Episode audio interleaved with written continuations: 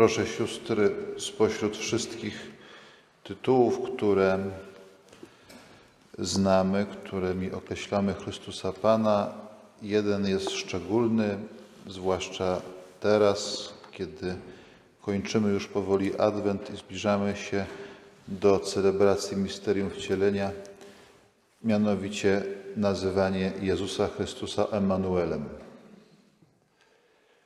Śpiewaliśmy zresztą przed chwilą w Nieszporach, ostatnią z wielkich antyfon. O Emmanuelu, Królu nasz i Prawodawco, nadziejo i ratunku narodów, przyjdź, aby nas zbawić, nasz Panie i Boże. Myślę, że w ten ostatni, w zasadzie przedostatni dzień, przedostatni dzień Adwentu warto się przyjrzeć temu tytułowi, warto się popatrzeć, o co, o co w nim chodzi i dlaczego jest tak ważny. Kiedy weźmiemy sobie Biblię Tysiąclecia, konkordancję do Biblii Tysiąclecia, to zobaczymy, że to określenie pojawia się w Piśmie Świętym jedynie trzy razy w polskim przekładzie. Dlatego, że mamy dwa razy w księdze proroka Izajasza, w rozdziale 7, wiersz 14 i w rozdziale 8, wiersz 8 oraz u Mateusza 23 wiersz pierwszego rozdziału. Jest to tylko te trzy razy, kiedy to słowo pojawia się wprost w Piśmie Świętym.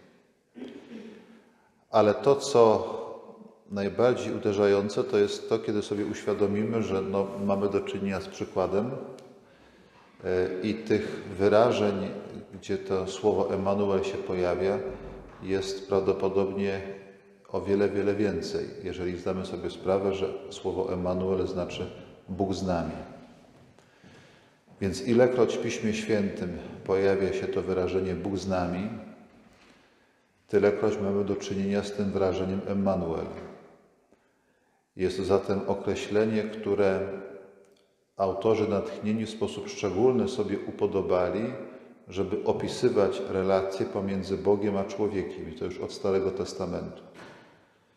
Czyli innymi słowy, to nie jest tak, że hmm, Emanuel to myślenie o Bogu, które jest człowiekiem, narodziło się dopiero wraz z poczęciem się Pana Jezusa, ale ono towarzyszyło narodowi wybranemu już w czasach proroków, już przygotowywało na bliskość, tak wielką bliskość z Bogiem, aż ostatecznie ten Bóg z nami stał się no dosłownie Bogiem z nami, stał się człowiekiem, e, stał się człowiekiem takim, takim jak my. Żeby zresztą zobaczyć troszkę, jak to wygląda, że aby tych, tego typu określeń jest dużo więcej, jak sobie na przykład weźmiemy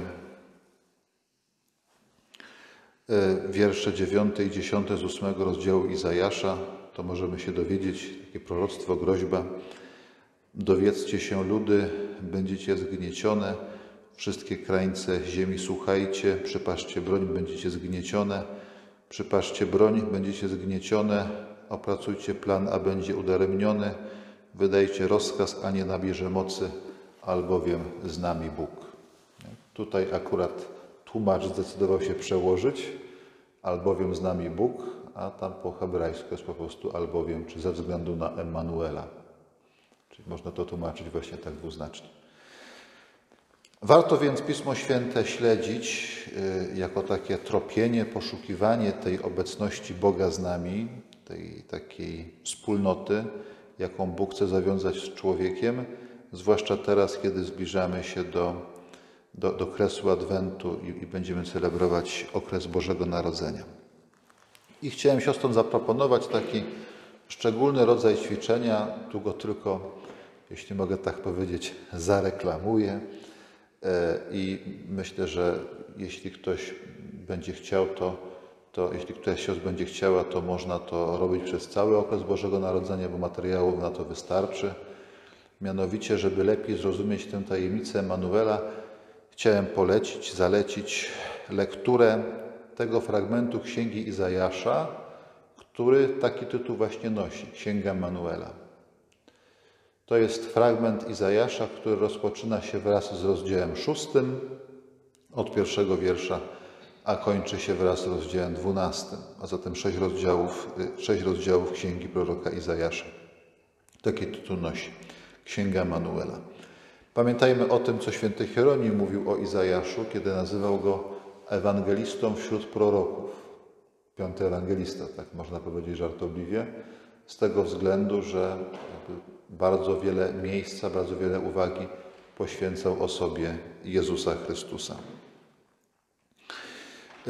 W tej księdze Emanuela, którą tak tutaj proponuję jako taki rodzaj klucza do lepszego przeżycia i zrozumienia uroczystości Bożego Narodzenia, y, znajdują się trzy takie teksty, które mówią wprost o obietnicy dziecięcia, które ma się narodzić. To jest ta zapowiedź z rozdziału siódmego, którą mamy, o tej, o tej, panny, o tej dziewicy, która pocznie porodzi syna nazwy go imieniem Emmanuel. Potem w rozdziale dziewiątym mamy y, ten fragment, który jest czytany w czasie liturgii Słowa jako pierwsze czytanie w czasie mszy świętej w nocy, Dzień Bożego Narodzenia. Naród kroczący w ciemnościach ujrzał światłość wielką. To jest drugi. I trzeci to jest ten, który czytamy w godzinie czytań Bożego Narodzenia, jako pierwsze, czytanie pierwszego nokturnu z rozdziału 11 wyrośnie różka z pnia Jessego. A zatem trzy takie pieśni, trzy takie kantyki, trzy proroctwa o dziecięciu, które ma się narodzić, o tym Emmanuelu, Bogu z nami. E, I co od razu jakby kusi nas do tego, żebyśmy sobie od razu pomyśleli, że analogiczne teksty mamy od rozdziału 40 do 53 w Księdza Izajasza, kiedy czytamy, o pieśnie, czytamy pieśni o słudze Jahwe. Czyli w tej pierwszej części proroka Izajasza mamy zapowiedzi Pana Jezusa jako dzieciątka, tego, który przychodzi po to, żeby zbawić wszystkich ludzi. Natomiast w księdze proroka Izajasza pod koniec mamy tego, który bierze na siebie grzechy wszystkich ludzi i staje się przebłaganiem za nasze niesprawiedliwości. Czyli pieśń o Emanuelu i pieśń o słudze Jahwe pieśni o wcieleniu i pieśni o tajemnicy męki i zmartwychwstania. Tutaj opiewamy tajemnicę Bożego Narodzenia, tutaj jakby dotykamy serca tajemnicy paschalnej. I wszystko jakby właśnie opisane w księdze, w księdze proroka Izajasza.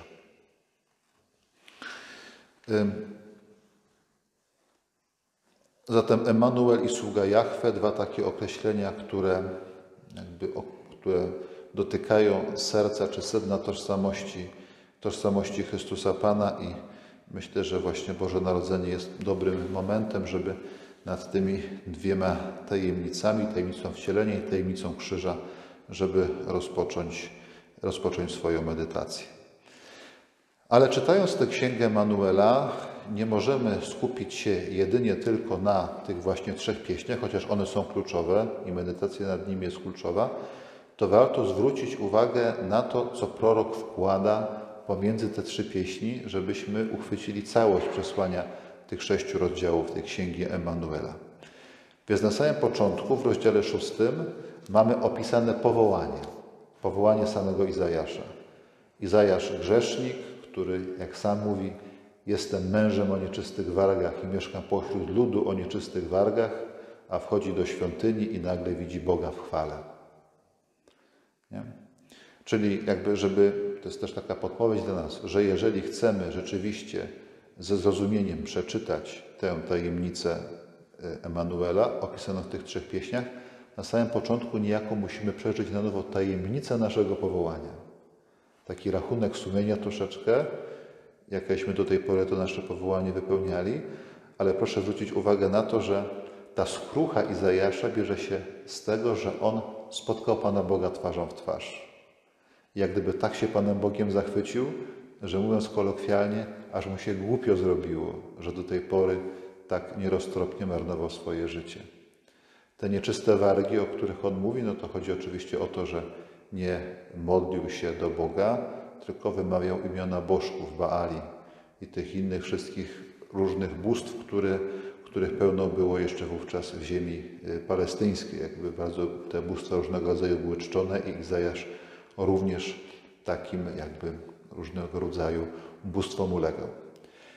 Izajasz jakby uznając swój grzech, otrzymuje to od Pana Boga to powołanie, czyli zwróćmy uwagę na to, że Bóg go powołuje nie dlatego, że jest święty, tylko Bóg go powołuje dlatego, bo jest skruszony. Jakby taka nadzieja też dla nas.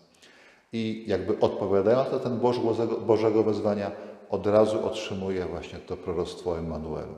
Nie? To jest jak gdyby pierwszy Boży dar, który on, który on ma. Nie?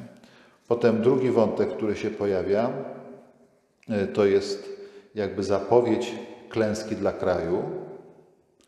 Zapowiedź klęski dla kraju, różnego rodzaju ostrzeżenia, że jeżeli ludzie się nie nawrócą, to będą takie, a nie inne kary. I wypowiedziawszy to w rozdziale dziewiątym jest zapowiedź księcia pokoju. Takiego dziecięcia, na którego barku, barkach spocznie władza i który zaprowadzi ład i pokój. Czyli znowu, tutaj mamy skruchę znak Emanuela, zapowiedź kary i obietnicę księcia pokoju.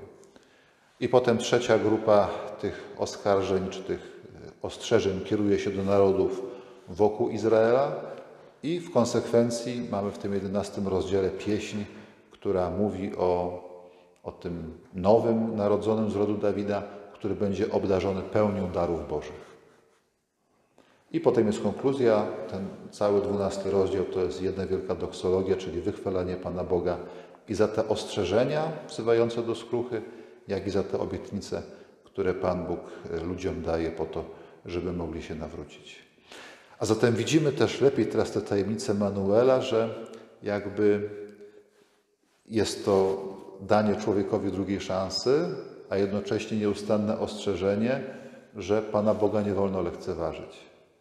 E, wezwanie do nawrócenia i obietnica, że Bóg nie zostawi słabego człowieka samemu sobie, tylko że będzie z nim współpracował, będzie z nim działał i będzie starał się go, i będzie starał się go dźwigać do góry.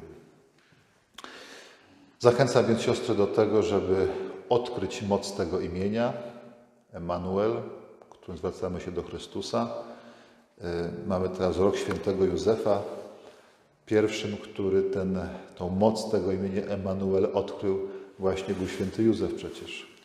Nie? W tajemnicy ojcostwa świętego Józefa te dwa imiona naszego Zbawiciela się łączą, dlatego że pierwszym rozdziale Mateusza Józef słyszy, że ma nadać nowonarodzonemu imię Jezus, albowiem On zbawia swój lud od jego grzechów, a przecież słowo Jezus właśnie to oznacza, Bóg zbawia.